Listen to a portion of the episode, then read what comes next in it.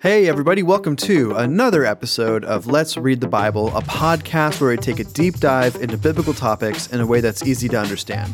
If you'd like to follow along, you can download the YouVersion Bible app and subscribe to the Bible in a Year reading plan. We also have PDFs available on our website, At Grove.church. I just wanted to do a little pause there. Okay. A little dramatic I thought you forgot for a second where it was, but Grove Church. yes. No, I know our website. Uh, and typically, I know you should have all people. uh, and if you have any questions, uh, shifting back on script here, if you have any questions as you're listening, reading along, or just other questions that come up as you're thinking about the Bible or thinking about scripture or things like that, uh, we would love to take time to answer any of those questions that come your way. Uh, you can send us those questions in one of two ways. One, uh, you can send them both ways if you want, but one would be an email. You can email address uh, us at infogrove.church. That was a weird you way can to say email that. I'm address sorry. us if you want to. Uh, the Send us- email address is info at grove.church. Send us a piece of electronic mail. Yes, that please. Just be swell. You got mail. Uh, put in the subject line, let's read the Bible podcast question uh, or question for Evan and Aaron. Uh, or you can direct message our Grove Church Facebook page. We are the Grove Church in Washington State. Uh, feel free to DM us there. Those questions get to us both of those ways. And we look forward as much as we can to answer those questions on a week to base, week to week basis. All right. Well, today we are talking end times. More accurately, we're talking eschatology, but that that word doesn't, you know, that's like a word that people who went to Bible college know what it means, and then like a few people who are like really into it. Yeah. But uh, essentially, we're talking about what the future holds. What does the Bible say about the last days? What does the Bible say about eternity? Those sort of things. It's So- not as it's not as scary to talk about as some would think. Oh, true. I remember Yeah. as a kid thinking like I don't ever want to touch that subject, um, but it's actually not. It's not that scary. So- No, it'll be it'll be a good time. Don't you worry, dear listeners. And we're close to Halloween, so it fits. spooky. so anyway, uh, as far as resources we're using today, we have the ESV Study Bible, Logos Bible software, the Reformation Study Bible, and then hold on to your hats, folks. These are some new resources we've got here. The Big Book of Bible Difficulties by Norman L. Geisler and Thomas Howe, Systematic Theology by Wayne Grudem, the Zondervan Illustrated Bible Dictionary by J.D. Douglas and Merrill C. Tenney. Uh, also, I think Moises Silva's in there. I just forgot to put him in. Uh, and then finally, the Evangelical Dictionary of Theology by Walter A. Elwell. So there you go. Some fun. We got a whole library for you today. Let me tell you, when I was prepping this bad boy, it was like I was like I was back at college and had just a bunch of textbooks and he slapped on loved my every decks. minute of it. You're not wrong. All right. So we're going to break it up really into three areas of, of talking about, three areas of discussion. So the first one we're going to talk about is the day of the Lord, or more accurately translated, the day of Yahweh. Mhm. And we're going to see this all throughout the Old Testament, also in the New Testament. Uh, if you remember back to last week with First Thessalonians, we talked about the day of the Lord there a little bit as well. Uh, the second part is going to be the first coming of the Messiah, which is the Gospels, right? This is talking about when Jesus is on earth. And the final thing we're going to talk about is the second coming of Christ, which is what we're looking forward to as Christians. So, as a reminder, a lot of these things were, especially when we're talking about the day of the Lord in the Old Testament, these are all future events from the perspective of the people who are reading and writing. So we don't view them as eschatological events, or in other words, you know, events of the end times or events of things that are coming in the future. But they were at the time. Yes. So keep that in mind. All right. So in the Old Testament, God's people were looking forward to a few events. There's a few things that are coming. It's going to be grand. The main two that we're concerned with, as far as for this discussion goes, is the coming of the Messiah and then the eventual day of the Lord or the day of Yahweh. Um, and those two are very connected as well. The Yes. coming of the Messiah is also referred to as the day of the Lord a lot. So if you remember from our study for the minor prophets, which you should remember because it wasn't that long ago, and we went through like But if you don't remember, we're not going to hold it against you. that's true. We still love you, dear listener, but Thanks we're, for listening. We're not angry. We're just disappointed. I actually disagree with that. okay? You're not disappointed. I don't want people to walk around thinking they're disappointing us. okay? That's fair. That's it's, fair. It's fun to listen and engage with us, so thank you. Uh, but anyway, so when we go through the minor prophets, you'll remember that there's a few. The, the day of the Lord is not this one event. It's not a thing that is here's exactly what it's going to be and here's what's coming. Because sometimes when it says the day of the Lord is coming, it's saying like, hey, Edom, you guys are some real jerks back there. The day of the Lord is Yeah. coming for you. Um, Punishment. Yeah, Nineveh. Hey, you repented for a little bit. Look how long that lasted. The day of the Lord's coming for you. Like so, it's legitimately like you're a kid who's getting in trouble. Wait till your dad gets home. right. That's that's that ver- A little that- bit. That's version. I just have flashbacks to me sitting in my van driving home from church one day and just wait till we get home. One of my favorites is in Amos, where it's the whole. Um, a lot of you are hoping for the day of the Lord.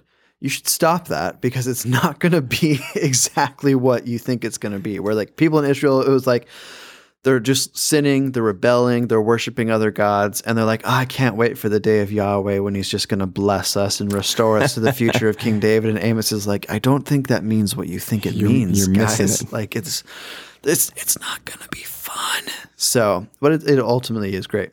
Uh, and then finally, there's times where it's referring to the ultimate judgment of the earth. So, in other words, and that's where you'll get the really apocalyptic uh, literature where it's talking about like like the Nile sinks in and kind of like this this um, picture of the world kind of being remade, reformed, that whole sort of thing. It's this final day of Yahweh uh, when all of the nations will be judged. So that's kind of and that's a, an event that has still not happened. That's something that we're looking forward to Yes. as Christians. So something to keep in mind. Uh, let's see. Oh, skipping forward in my notes here. All right. So in the Old Testament, we see a coming ultimate day of the Lord. This would take the form of God's judgment of Israel and the and their enemies, and also the coming of the Messiah, which is a different thing. Uh, and then finally, there's a vague picture of an ultimate day of the Lord will be terrible in power and provide redemption to God's people. Uh, most famously, we see the fulfillment of the. Well, actually, we won't get there yet, but you know. We're going to talk about Joel in a little bit, but ooh, little little tease for later. Joel. Joel. Uh, there's also pictures of a great. So, oh, sorry, I want to put in a couple different things that are also believed in the Old Testament that aren't specifically connected to the day of the Lord. So, there is clearly this idea of some sort of bodily resurrection in, at the ultimate day of the Lord. Um, we see this in Ezekiel with the valley of the dry bones and kind of that vision that he's been given. Uh, there's a few other places, though, where it's in there. And specifically, I think one of the most telling ones is if you remember when Lazarus dies and Jesus says he will be raised again. And Martha says, Well, yeah, I know at the final resurrection it's going to happen. So it's almost in passing. But what that shows is that, okay, well, she believes, and it's a very common belief that there will be a day when all of God's people are raised again. And Yeah. Jesus is like, Well, no, I mean, like, like right now, Martha, come on, get with the picture. But yes, also eventually he will be raised again. So there is that belief. Um, the picture of eternity in the Old Testament is much more vague than it is in the New Testament. But it's also really vague in the New Testament too. But there is something to keep in mind. It's where, not as vague. right. Um, but there isn't there is not a clear picture of even like what an afterlife looks like in the Old Testament. Like you kind of see with Job, for instance, he says something along the lines of, I know that I will see God face to face. I know that my Redeemer lives, which are kind of like these high moments of faith. But even then, there's not this real clear picture of like, well, what does it look like to spend eternity with God? It's just kind of this idea of having hope even after death. Yeah. Uh, and then finally, there's a passage in Daniel where he, sees God reigning instead of any any kings of men. So basically, it's this picture of all of the rulers of humans have been overthrown, and it's God reigning ultimately. Which, as we know, that's that's a very clear picture of second coming of Christ, Yeah. new heavens, new earth. That's the that's the way it's going to be. Um, I didn't put this in the notes, but there's also a lot in Daniel about the Son of Man, who is someone who will usher this in. And so I think a lot of times when we read the Gospels and we look at Son of Man, a lot of times we interpret it as Jesus saying, I'm also a man, like I'm fully God and fully man. But really, what he's getting at is like he's the he's the character in Daniel who's Yeah. bringing in the day of the Lord. So that when when we say Son of Man right now, like the first thing I think of, I suppose, is Tarzan with that Phil Collins song where it's like Son of Man, look to the sky or something like that. I don't remember. Anyway, it mean it meant something very different to Yes. first century Jews. So Yeah, it's a fulfillment of that word. I mean, it's a fulfillment of that statement by Daniel. Um, when Jesus uses it, it's not. It is. It's not just identifying himself as a human, um, but it is the fulfillment of what Daniel was saying that I'm the Son of Man. So, Yep. And and to be honest with you, I think that uh, ancient Christian history would know that. Like, there again, it's that context matters, the culture matters, the way that things are brought up in the Old Testament. G- like Jesus is speaking to people who know and have learned and understand the biblical context that's being referred to. And we just don't live in that world today which is why it's important to sometimes stop and and highlight those moments. And one thing that I think it's important for us to keep in mind as well is there's hints all throughout the Old Testament of the day of the Lord is coming, the Messiah is coming. It's going to usher in a new, um, a new world, and yet so many people didn't realize when it happened because their picture of what was supposed to happen was very different from what God's actual plan was. Um, just keep that in mind. be, for- care- be careful keep that in mind for as we discuss uh, some stuff a little bit later. But anyway, that's a little no, little tease for later as well. Uh, so Pri- ne- it's a primer Yep. So the next thing we're going to talk about easily what is the most uh, influential event in all of history, which is the ministry of Christ. Yes. Um, whether you're a Christian or not, like it divides the timeline, right? Exactly. Like BC, AD. Historically speaking, he is the reason. it's that's is what we judge. We we this judge person of Jesus. we judge time off of off of when Jesus was alive. Uh, but as Christians, obviously, it's even more than that. Mm-hmm. It's this. I, I keep wanting to say cataclysmic, but I know that's not the right word because it's not doom, but it's this massive, massive shift in the way that we view the world, the way that redemption happens, and also the redemptive plan of God. So the first coming of the Messiah, Jesus' ministry, is really the first big domino to fall Yeah. as far as well what's coming as far as the the end times for lack of a better word. But and it's also we see from Peter and this is what we talked about earlier. It's a fulfillment, a partial fulfillment of the day of the Lord. So remember in the book of Acts, they're all praying. Jesus has left already at this point, and then they all start speaking in strange languages that they don't actually know. And they're proclaiming the gospel in these languages that they've never learned before. And people are like, oh my gosh, they're drunk. Which, you know, that's my first thought when I hear someone, like someone comes up to me and speaks Spanish. I'm like, oh my gosh, this guy's drunk. What a, I don't know. People are weird. anyway, so he tells them, like, you know, like, listen, we're not, we're not drunk. And so he says, this is in Acts chapter 2, starting in verse 14. But Peter, standing with the 11, the other apostles uh, or disciples, shout out to Matthias. Doesn't get a lot of, uh, he doesn't get a lot of play. was he was he the twelfth one? He was, yeah, was he, he, the replaced, replacement at this he point? replaced Judas. So, at this point, he did. yeah, because there's 11 there. I think so. Why would it say he stood with the 11? Who would the 11th be? I could be wrong. Maybe standing with the 11, counting Peter. Yeah, I don't know. Oh man. Well, hey, listen, listeners, that's not important right now. So Matthias eventually does replace Judas, whether it was here or whether it was later. Uh, but Peter, standing with the eleven, lifted up his voice and addressed them Men of Judea and all who dwell in Jerusalem, let this be known to you and give ear to my words. For these people are not drunk as you suppose, since it is only the third hour of the day. So basically, it's like, hey guys, it's like, Way too early to yeah, drink. come on. Who do you think we are? Bunch of bunch of people drinking wine at nine in the morning. Now the bummer is that doesn't relate or translate directly to our culture today. Well, you know, so what are you gonna do? Um, but ancient history, there there was a lot more structure to their day, and everyone kind of followed that same systemic uh, structure. If that Yep. makes sense. All right, so he goes, but this is what was uttered through the prophet Joel. And in the last days it shall be, God declares, that I will pour out my spirit on all flesh, and your sons and your daughters shall prophesy, and your young men shall see visions, and your old men shall dream dreams, even on my male servants and female servants. In those days I will pour out my spirit, and they shall prophesy. And I will show wonders in the heavens above, and signs on the earth below blood and fire and vapor of smoke. The sun shall be turned to darkness and the moon to blood before the day of the Lord comes, the great and magnificent day. And it shall come to pass that everyone who calls upon the name of the Lord shall be saved. I mean, goosebumps. like it's just such a great passage. Um, but the idea here is a a lot of times we think of the end times in like these and here like we we bag on these movies a lot but i think there is a lot of just like when i was a kid there were so many end times movies and it was a very um it was a it was very one interpretation of what is going to happen. And so we view the end times as like rapture happens boom that's it. Then we're tribulation and the antichrist and then we're waiting for christ to come back and there's going to be persecute like all these different things.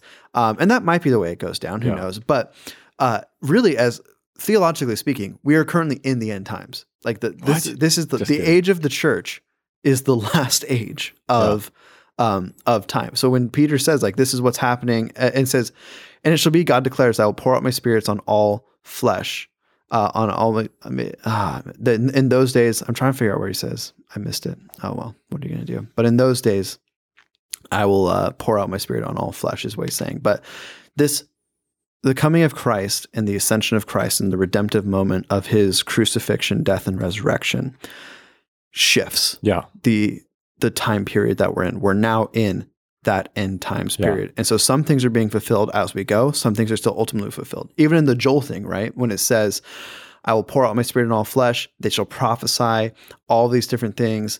Um, there's some of those things have been fulfilled, but there's also this apocalyptic, like the sun shall be turned to darkness and the moon to blood before the day of the Lord comes. Well, that's that's not something we're talking about. Like that, that's still to come to pass. And Yeah. it says, "And everyone who calls upon the name of the Lord shall be saved."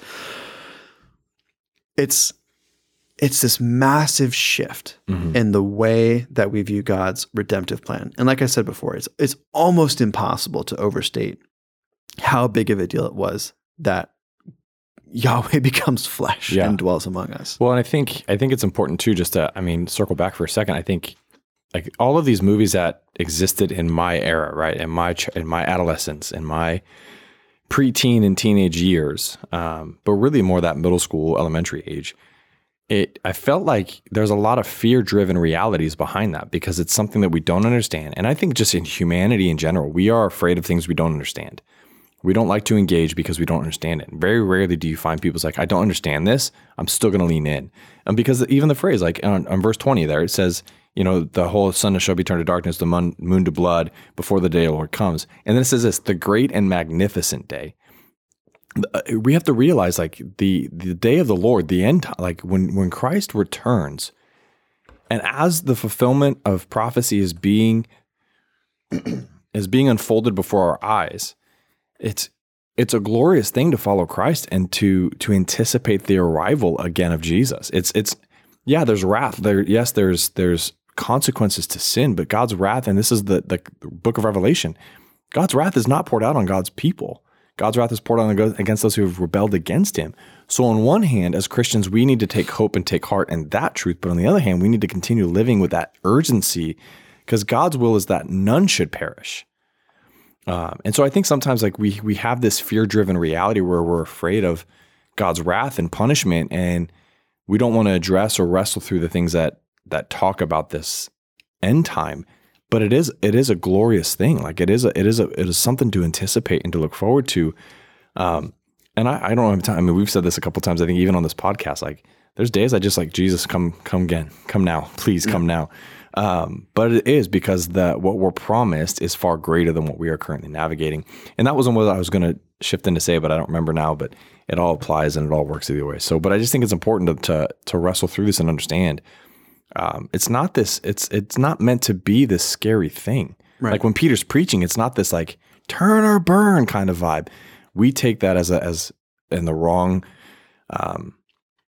we can take that sometimes. in- I mean, I went to a Mariners game, one of the last Mariners games of the season, and there they were on the corner, you know, preaching this this message, and and I just watched the the mannerisms and the the the interaction of people. No one was reaching out for their touch cards. No one was willing to give them a, a have a conversation, and they didn't even seem like they wanted a conversation. They just wanted to be on a megaphone talking, um, and it's unfortunate. But at the end of the day, I think there's something to be said about trusting. Our hope is anchored to Christ and Christ alone, and that's and that's the beauty of the fulfillment of, of these prophecies. That's the, the fulfillment of, you know, when the dominoes started, we are actively on our way towards eternity.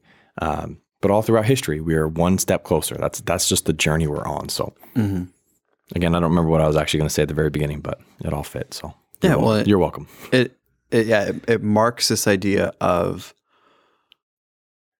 there was always hope with the day of the lord but it was always i suppose coming with this idea of that there was going to be bad times and then there's going to be good times for specifically for the people of israel Yeah. uh, we get that famous um, that famous passage Jeremiah twenty nine eleven where it's like for I know the plans I have for you says the Lord plans to prosper you all this all this stuff which is you know which is great but it's it's we always lose the context of he's talking about like after you go through these years of being like Yeah. of Jerusalem because they're being actively in exile. Yeah. They're actively prisoners of another of another king of Babylon. Mm-hmm. They're they're they're stuck. That's who they're that's where they're at. And so Jesus or God is speaking these promises in the midst of exile. right and a lot of times we just kind of view that as like there's never going to be bad times no I'm, a, I'm God loves me why would why would suffering come my way right. so anyway that's a whole nother podcast episode all right so now let's get forward to what we're going to call the second coming of Christ and then we're going to yeah we'll talk about the part of eschatology that for us is actually in the future remember Yes. all of these things that we've been talking about when they were written were future events but now it's in the future Yeah, and they've been fulfilled. So just for clarity there. All of the things we just talked about have been things that were supposed to come. They've come, they've happened, they've been Right. fulfilled, but it's not completed yet. Just like the word of sanctification, it's it's a process that's ongoing. It's not finished until we stand before Christ. Same thing with the with the end of like the end times. The same thing with the the future promise and the future hope we have. There are some things that have been fulfilled, and we talked about this with the Daniel episode. Great great piece. I think it's Daniel 11, but it was prophetically speaking things that at this point in history have already been fulfilled. Mm-hmm. It was a prophetic book then. It still is prophetic today, but some of those prophecies have been fulfilled. So that's much the same thing that we're talking about now. So now what we're talking about is this things that have yet to be fulfilled, but that we hold to and, and cling to. Yep. All right. So now we're going to get, I think this part's really fun to talk about. This is also a part where we could probably ruffle some feathers. So uh, just to be clear, so was like Levi Larson talked about pulling your toes? Pull, yeah, we we did a video about if you don't come to the church. We did a video where we interviewed a couple ladies in the church who have been here for a long time, and they just kind of were telling Since the 60s and 70s. Yeah, and so they're telling stories of the past pastors, and so one of the f- pastors, I think he was the pastor in the 60s, was talking about. She was, she said one thing she remembered is he would always say, um, "All right, folks, pick up your feet because I'm about to step on your toes." Yeah, you put tuck your toes in because I'm about to step on them. Oh man! All right, so just like we said, there was hints of the Messiah in the Old Testament. There's hints at what is going to happen. And the people who studied those the most, such as the Pharisees, did not see the Messiah when he came because they were so caught up in the weeds of how they interpreted it and the exact things that they thought were going to happen that they missed the Messiah standing right in front of their face. Mm-hmm. Um, that is a danger for us today. Yes. Where God is giving us hints of what's going to happen in the future. But when we get so concerned with the details of here's exactly what it's going to look like, here's exactly the signs, like I've cracked the code, whatever it is, I think there's a real danger that we miss what God is trying to do with us today because we're so caught up in things that aren't even about. Like yes. if the Pharisees were so caught up in the idea that the Messiah was going to be uh, a Jewish general king who freed them from Rome that they missed the even greater truth that the Messiah was someone who was going to come and offer redemption and yeah. salvation for the entire world. So that and the other thing to keep in mind here is all of these things are very open-handed. Now, there's the big blocks that we'll talk about. Those aren't open-handed. Like Christ is coming back. That's not an open-handed issue. Yeah. That's a closed-hand issue. Like that's as Christians, we believe it. That's yeah. what's going to happen. If you don't believe it, then you need to I mean this I don't this isn't meant to be a negative or like a strong harsh statement but you need to reevaluate what you're believing, right? Um, because this is a true this is a true scriptural reality that He is coming again. Yep. Now the details of that, open handed. Yes. so that's kind of that's kind of what we're getting. We don't know here. the time or the day, but we know it's coming. Yep. So I just put down some bullet points and we'll discuss each of these. There's things that we know for sure as far as how they're prophesied in scripture, and there's things that, again, the details of them are a little bit fuzzy. So, number one, we already talked about it, but there will be a return of Christ. It's going to be sudden. Scripture talks about how it's not going to be this thing that's like all of a sudden we all see that it's coming and then it happens. Yeah. And no, it's going to be kind of like a, a, thief in the night, I suppose, is the way that I think it's one of the ways that the um, that's flash described. of lightning. Yep. Yeah. Uh, it's going to be bodily. And what we mean by that is it's a physical return of Christ. So it's not like this kind of like spiritual thing. Like there's some, um, I think this is what Jehovah's Witnesses believe that Christ came back already. And it was kind of like this spiritual awakening thing that happened. And then now we're living through the rest of it. That's not what we believe as Christians. Um, it will be a physical bodily yeah. return. Biblically, it, it yep. it's not something to believe either. Of Christ. And then finally, and this one I feel like is most important, we will not know when it is. What? Sorry. Sorry if you've got your charts out and you figured it out. But uh, no, so it's the Bible is very clear that this is not something that we're all going to be aware of. It's a day that God the Father knows. Yeah, that's it. Well, and we can say that because Matt, Jesus was asked that specifically. When will it happen? When will the the, the return happen? And Jesus, his answer, I think it's Matthew 24, 36, maybe. Mm. He says, No one knows the hour or the time but God, but the Father in heaven. No yeah. one knows when it will happen. Uh, and so anybody who says, Well, I know it's going to happen here, and we've historically in my life, we've had people, one individual have three different moments. It's like, this is when it's happening. I've uncracked this Bible code, which is why some of those movies came out, like the Bible code or the oh, Omega yeah. code or something like that. Uh, I, oh, and then it didn't happen. The blood moons. You know, then there was the Y2K scare. Like I, I know a lot of, I was one of those young Christians who's like, geez, you're coming back. It makes sense. 2,000 years later, it just makes sense. No, like um, we don't know the day, the hour, or the time. All we know is that it's coming and it will come like a thief in the night. It will come like a flash of lightning. It will come in a, in a way that we don't even realize it. Um, and it's just going to happen. So we have to be ready. It as, reminds me of this is like super dumb and off the out of left field, but it reminds me of uh, an episode of Parks and Rec where there's a cult that believes the world is going to end every few years.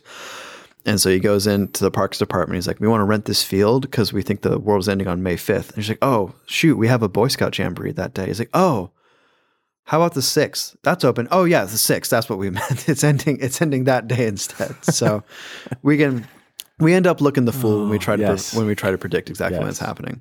All right. Next thing. Uh, there will be a period of suffering and tribulation before Christ's final return. That's kind of the closed-handed, like that's talked about in the scripture.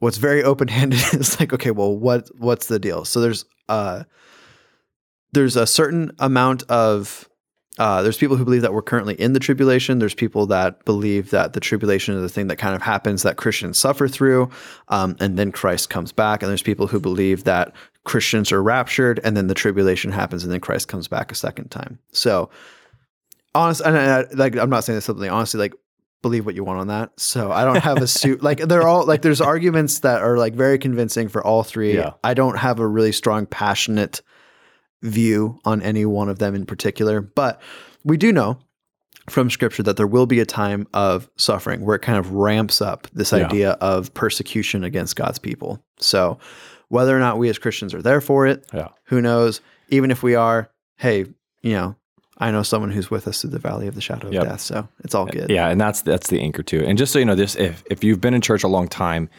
um, and there's been conversations around the end time, and you hear people say like pre-trib, post-trib, a-trib, whatever. That that's what they're referring to. This period of tribulation and suffering that's going to happen, whether they align with it. You know, Christ, pre-trib is Christians are are raptured before tribulation occurs. Post-trib is after the tribulation has happened.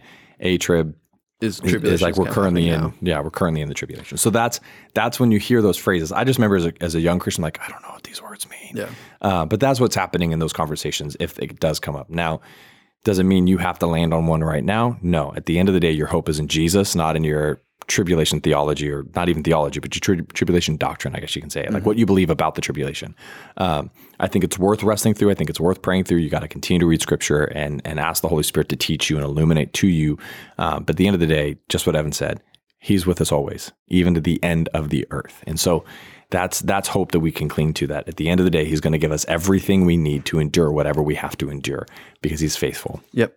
Well, speaking of pre, post, and A, let's talk about the millennium, which is another one. Here's another one. Pre-millennium, post-millennium, or amillennium. Uh, so there's also prophesied. It's a period called a millennium, which literally translates to a thousand years, but it can also just mean a long period of time. Yes. It doesn't have to mean exactly one thousand years, uh, where Christians will reign with Christ. So again, this can be interpreted in a, a few different ways. There's a millennial, a amillennial, a millennial. Anyway, what it means is essentially they interpret that millennium that we hear about in Revelation and other places as starting with Christ's first arrival. Yeah. So we as the church are currently living in that time. Uh, there's premillennial, which means that um, it has not yet happened, but it will happen. And then at the end of that time, Christ comes back. And then there's postmillennial, which means that Christ comes back, and then there's a period of time where not all Christians are raised, but some are, and then after that, everyone is raised. So that's the idea. Uh, we don't again details fuzzy. They're intentionally fuzzy, Yeah. and it's that can be as you're listening. If you're getting frustrated with that, that's okay because it's uh, God is intentionally giving us vague pictures that when eventually on the other side of eternity, probably for us, we see these things fulfilled, it'll all click and make Yeah. sense. But the other side too is it's the way that I, I I've kind of come to grips with it. The way that I've kind of settled in my own heart is it's like I'm walking through a dark room, but I'm walking with with God. Like it's, it's if I'm walking with my children. Like being a dad, I, I've I've really kind of related a lot to parenting. Um, but if I'm walking through this dark room, I want my kids to stay close to me because I can forge the path. I can find the way to go. I they follow behind me. They stay close to me. If they drift too far away from me, then they stumble and fall. But if I'm the adult, if I'm leading in this dark room, I'm I'm taking every step cautiously and carefully. And if they follow close with me, they can follow and sync and not and not not stumble and fall. So I think there's that layer that's important to to recognize in this moment. Part of the reason why there's ambiguity, part of the reason why there's not deep clarity is because God wants us to walk with him. He wants us to stay close to him. And if we're if we have all these answers, then we're going to forge our own path and run our own pace. I mean, if I give you a book to read, Evan and I would do this differently. And I say, hey, here's a book. We're going to discuss chapter one. How many people actually read through chapter two or three or four? They just get ahead when they have mm-hmm. it right in front of them. Sometimes God's intending us to be close to Him, not to run ahead because we have answers. Um, and so that's kind of how I've settled some things. And, and, when it comes to the end times and it comes to the book of Revelation, things, some things are just unclear. But I know He's leading and guiding. And as long as I stay close to Him, the path will be made clear. I will have clarity, I will have understanding, and I will be able to take the right steps. Yep. Um, so absolutely. Ambiguity is okay. Just stay close to Jesus, people. Yep. Well, speaking of things that are a little bit ambiguous still, but this one's not as much. This whole point, yeah, this whole this whole conversation can be a little bit unclear, but yep. All right, there will be a final judgment for both believers and unbelievers. This one's a little bit less vague. Um, again, we don't know exactly what everything yeah. looks like, but we do know that um, every person is judged. Um, as Christians, we have our faith and our hope in the, and it's not like a blind faith. It's like yeah, this absolutely. is what we believe.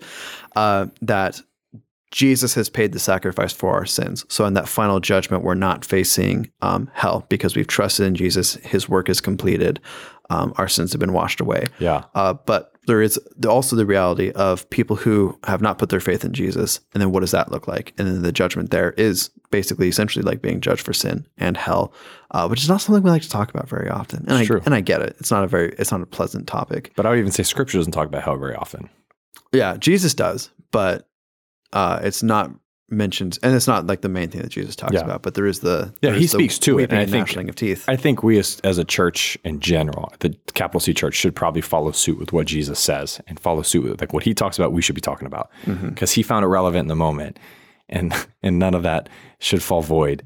Um, but you're right, we don't talk about nearly enough. Um, scripture is not nearly as as domineering of a topic. It's not as nearing it's not as a dominant topic, um, but it is addressed and talked about too. Yep, absolutely. And the the final thing that we know is Christians will live in a eternal relationship with Yahweh in the new heavens and the new mm-hmm. earth. Um, and so I think this is also kind of one of those weird. I don't know how we got into this idea, but there is this idea that you know Christians are all brought up. They're brought to heaven, which is a place that exists up there away like another dimension essentially and then the universe is destroyed and we all live in this eternal place with with god forever. That's not what the bible says. Yeah. Like the bible is very clear um, that the heavens and the earth are remade and then they're brought together. And there is this uh, so much of scripture is about getting back to a certain extent to the way things are supposed to be and I we haven't talked about this in a long time, but the Bible is set up story wise. It's a it's a comedy, and so when we say comedy, I don't mean like Dumb and Dumber, yeah, laughing.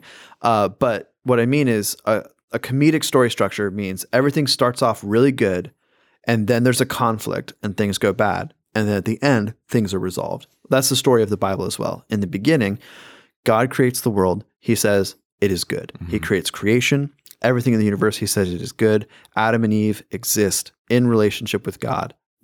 And then they sin. And then you get the fall. We get living in a broken world. And that's most of the Bible. Yeah. And then we get this picture at the end where essentially things are restored, but to an even better state than they were before. Yeah. There's this idea of heaven and earth are brought together. The earth is not destroyed. The earth isn't nuked. It's remade is the idea of the earth is brought back to what it's supposed to be, un- unmarred, if you will. Yeah.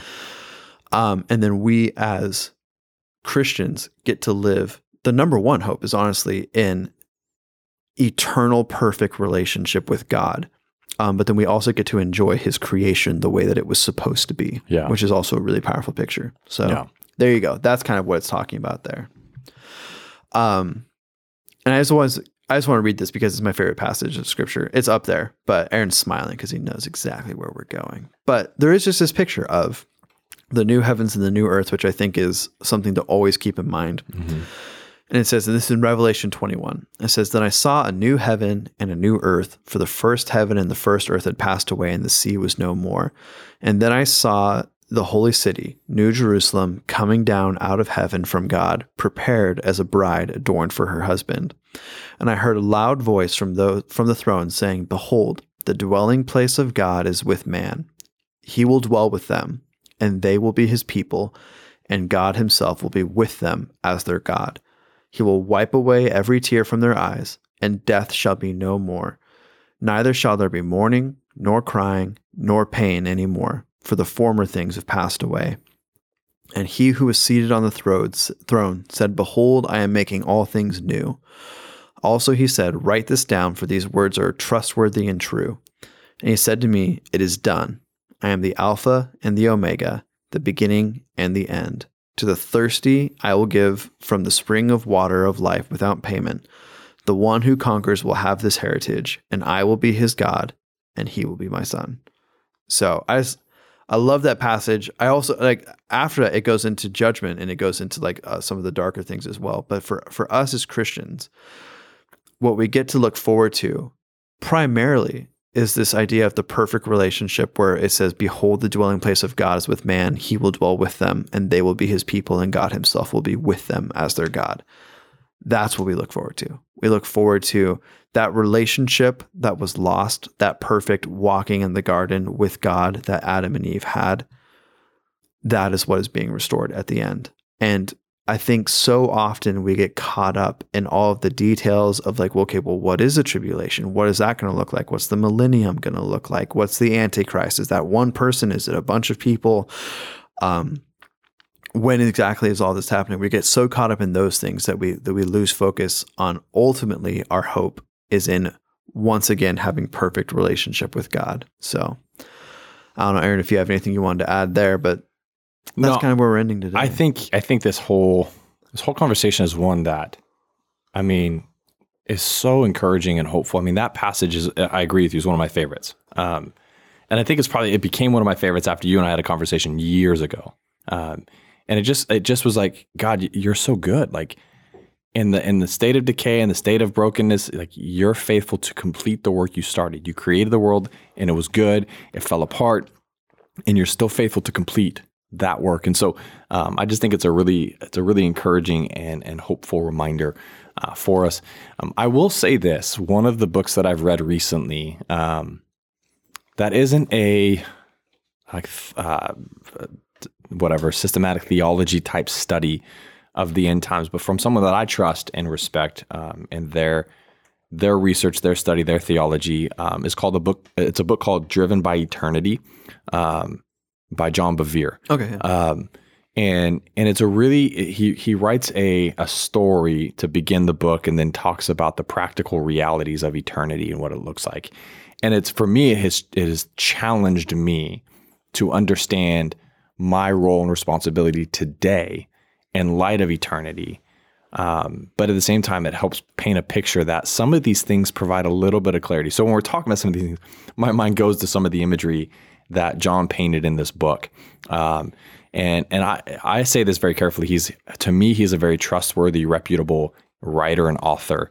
Um, that I don't think he blows smoke. I don't think he writes things from a um, whimsical perspective. He's very well spoke. He's very well educated. He's very intentional in what he communicates as well. And so um, it's an easy it's an easier book to read as well. So it's not like these deep, heady theological books sometimes mm-hmm. that can get so overwhelming. It's not even. It's it's actually easier to read than the C.S. Lewis thing, because uh, I get lost in C.S. Lewis sometimes. So, uh, but that's a book that has helped me in some of the dialogue and the conversation of end times and what it looks like to have hope for the future. So that's what my my mm-hmm. entire mm-hmm. demeanor shifted when I read this book, and it challenged me and it convicted me, but at the same time, it's something I now anticipate and look forward to is standing before Christ. Yeah. So well, I guess as long as we're recommending books, uh, I would also recommend uh, Heaven yes, by, by Randy, Randy Alcorn. Alcorn. is also really good. I completely agree. This is a book, Evan, you recommended to me, and I uh-huh. loved every minute of it. So well, I agree. Also, I need to read. I need to read Driven by Eternity then, because now I feel bad that you read the book I recommended.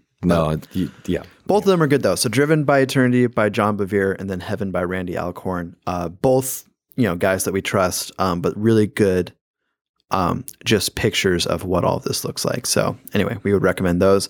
But that wraps it up for this week. Um, as always, do us a favor, leave us a five star review on whatever you're listening on. Uh, it just helps get the podcast out there to more people and grow our community even larger, which is really fun. And we get to see people jumping in from, you know, we're based in Washington, and this podcast really started as a thing that we did for our church. Yeah. But it's fun to see how much it's actually grown. Like we have really big listener pockets in a bunch of different states. There's a few in a couple different countries as well. So it's really fun to be able to see those when we look back into the look back into the stats. So, and your reviews help grow that. Yeah. Uh, finally, this podcast is a resource of the Grove Church, but it's not the only one. Uh, you can go online, you can look up our whole past archive of uh, past podcasts, podcasts as well as our past messages, um, and then you can also, uh, if you would like to financially contribute to the ministry that the Grove Church does, you can do that on the website. There's a give button in the upper right hand corner. But thanks so much. Have a great day. See ya.